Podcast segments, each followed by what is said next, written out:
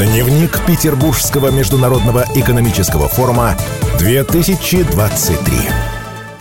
Санкт-Петербурге проходит 26-й Международный экономический форум. Одной из самых активных делегаций на форуме стала Ставропольская команда во главе с губернатором края Владимиром Владимировым. Прямо сейчас будем разбирать, какие соглашения уже были достигнуты аграрным, туристическим и промышленным регионам России на важнейшем деловом событии страны. Петербургский международный экономический форум 2023. За последние пять лет достигнутые на форуме договоренности, заключенные соглашения, позволили реализовать на Ставрополье 9 проектов общей стоимостью более 90 миллиардов рублей. В крае построены 6 ветропарков в Кочубеевском, Ипатовском, Труновском, Новоалександровском, Петровском округах. В Нерловодском округе создан интенсивный фруктовый сад. В Невиномыске завод по производству сухих строительных смесей. В Александровском округе модернизирован крупный крупный молочный комплекс. Все проекты работают, дают работу людям, налоги и продукцию краю и стране.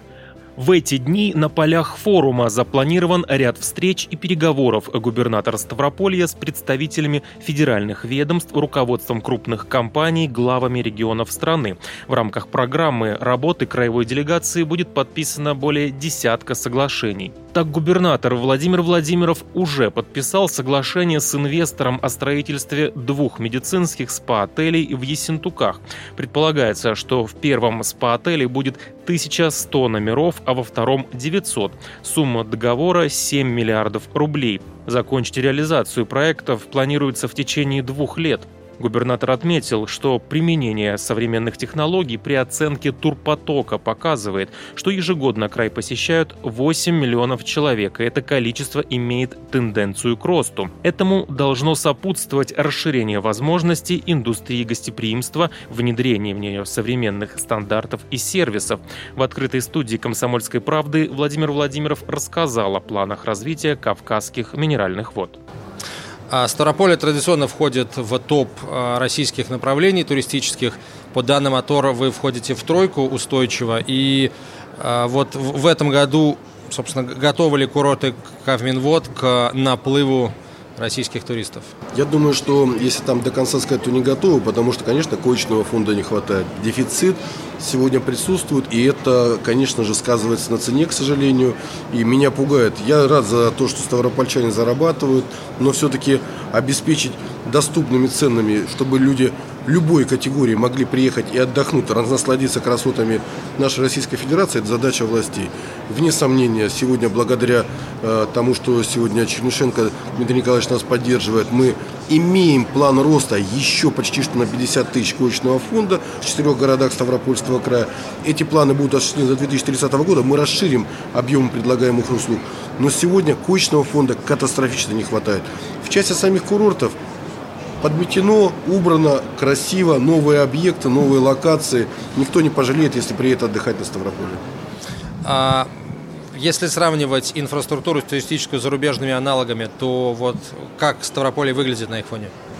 Ну, вы знаете, я не сильно знаком, я не люблю за границей, я не езжу, но люди, которые сегодня приезжают с Баден-Бадена, с Карловых Вар, с Вероны, ну, город Кисловодск, все говорят, что мы вообще зря туда ездили за рубеж. А вообще, если говорить о, об инвестициях в туристическую отрасль, то применительно к КМВ инвесторами всегда выступали зарубежные компании. Для них, собственно, было, я полагаю, и по-прежнему имеет привлекательность э, регион Кавказских минеральных вод. А инвестиции в КМВ на фоне э, происходящего сейчас санкционного экономического давления не прекратились? Смотрите, э, в большей степени, я вам точно скажу, санкционное давление, наоборот, только подхлестывает инвесторов вкладываться в санаторий. Потому что понятно, что оздоровиться, приехать отдохнуть, это все-таки Российская Федерация. Я уверен, что все такие туристические локации России, они сейчас растут. Да?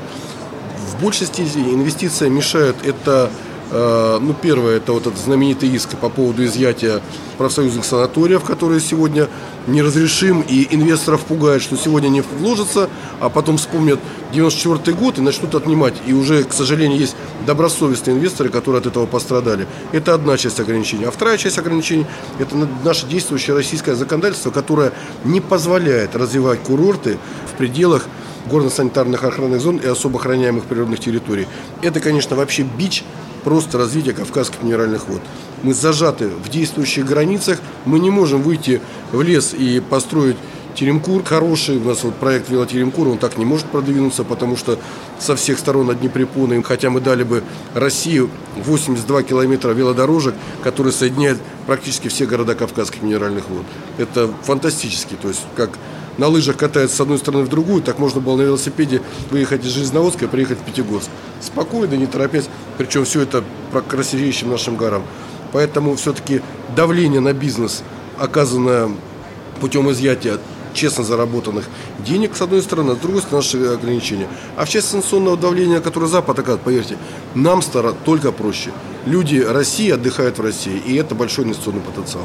А вот эти э, проблемы как-то можно расширить, расшить, о которых вы сказали? Мы в части ограничений физических имеем программу внесения изменений в законодательство, но она долгая, она очень, ну, понимаете, да, закон все-таки принять это непросто, и мы здесь работаем над этим, да. А в части разрешения вопросов, связанных с изъятием э, собственности, мы заняли свою позицию, то, что мы поддерживаем добросовестных собственников, это немножко сгладило там, ну, скажем так, э, угол накала или там градус накала этой ситуации. Дальше разрешение этого в пользу добросовестных инвесторов, разрешение этого кризиса, и тогда опять все поверят в государство и опять будут вкладывать деньги. Еще одно соглашение в рамках Петербургского международного экономического форума направлено на развитие санаторно-курортной отрасли в Ставропольском крае. Это строительство в Кисловодске нового пятизвездочного гостиничного комплекса, который будет отвечать всем современным требованиям. В этом году начнется проектирование данного объекта. Предполагается, что строительство начнется в 2024 м Общий объем инвестиций – 4 миллиарда 600 миллионов рублей. Отметим, согласно подсчету с использованием сервисов мобильных операторов и финансовых структур, турпоток на Ставрополье в 2022 году вырос на 13%. Кроме того, за первый квартал 2023 года число туристов туристов, посетивших край, выросла на 14% в сравнении с аналогичным периодом 2022 также в рамках 26-го Международного экономического форума губернатор Владимир Владимиров подписал соглашение с компанией о реализации в Ставропольском крае проекта комплексного развития городской среды. Как прозвучало, к концу 2027 года компания намерена построить в Кисловодске новый микрорайон с развитой инфраструктурой. Объем инвестиций составит 4 миллиарда 700 миллионов рублей. Новый микрорайон будет состоять из 17 домов домов. Большое внимание будет уделено созданию благоприятной городской среды. Планируется оборудовать детские и спортивные площадки, создать спа-комплекс, благоустроить прилегающие территории. Также проект предполагает строительство образовательных и медицинских учреждений. Петербургский международный экономический форум 2023. Первый экотехнопарк из восьми запланированных к строительству начнут строить в Ставропольском крае. Об этом сообщила заместитель председателя правительства Виктория Абрамченко на Петербургском международном экономическом форуме. Она отметила, в рамках поставленной президентом задачи по реализации экологической реформы уровень утилизации отходов по трем базовым отраслевым программам АПК «Строительство и промышленность» к 2030 году должен составить 50 50, 40 и 30 процентов соответственно. Для этого необходимо запустить определенные мощности и создание так называемых экотехнопарков. Выделено финансирование на строительство, всего их будет 8 по одному в каждом округе. И первый флагманский экотехнопарк появится в Ставропольском крае, который проявил наибольшую активность в реализации проекта. Губернатор Владимир Владимиров отметил, что в настоящее время определены 6 предприятий, которые будут работать на на территории экотехнопарка. На сегодняшний день планируется перерабатывать пластик, стекло, ПЭТ-тару, производить из отходов технический грунт, РДФ, топливо. Глава края отметил, что в настоящее время идет работа над созданием необходимой для будущих резидентов инфраструктуры. Инвесторам предоставляются меры поддержки, включая налоговые льготы. Реализация проекта, кроме экологической составляющей, даст краю и экономический эффект. Рассчитывается, что появится 2500 новых рабочих мест. Ранее сообщалось, что строительство экопромышленных парков по переработке вторсырья начнется в России в июне. В 2024 году они будут сданы. Всего по федеральному проекту «Экономика замкнутого цикла» будут построены 8 экопромышленных парков в Краснодарском, Приморском и Ставропольском краях, а также в Ленинградской, Московской, Нижегородской, Новосибирской и Челябинской областях. В них разместятся предприятия по утилизации вторсырья. В год будет вовлекаться в хозяйственный оборот до 1 миллиона 100 тысяч тонн вторичных ресурсов. Объем инвестиций в инфраструктуру каждого экопромпарка оценивается в 1 миллиард рублей. Правительство Российской Федерации профинансирует на 9 миллиардов 400 миллионов рублей развитие инфраструктуры парков, электро, газа и водоснабжения, водоотведения, дороги, научно-технический центр. Продолжим рассказывать о том, как представлены регионы России на Петербургском международном Международном экономическом форуме через несколько минут. Дневник Петербургского международного экономического форума 2023. Петербургский международный экономический форум – крупнейший экономический форум в России. В этом году он проходит с 14 по 17 июня. Главная тема деловой программы звучит как «Суверенное развитие. Основа справедливого мира. Объединим усилия во имя будущих поколений». Продолжаем рассказывать о региональных делегациях на полях форума, в частности, о команде из Ставропольского края, которую возглавил губернатор Владимир Владимир Владимиров. Одной из главных тем на форуме стало импортозамещение. Ранее на первой Кавказской инвестиционной выставке в Минеральных водах премьер-министр Михаил Мишустин высоко оценил вклад Ставрополья в этой сфере и потенциал экономики края. В частности, премьер-министр оценил вклад в импортозамещение завода по производству компьютерного оборудования. Это также обсудили с главой Ставрополья в открытой студии «Комсомольской правды». Началось ли в регионе производство альтернативы зарубежным а, товарам? Я имею в виду товарам тех компаний, которые покинули российский рынок. Да, ну, началось, и здесь, ну, как говорится, не было бы счастья, да несчастья помогло. Возрождение военно-промышленного комплекса. Сегодня все-таки немного 38 предприятий военно-промышленного комплекса.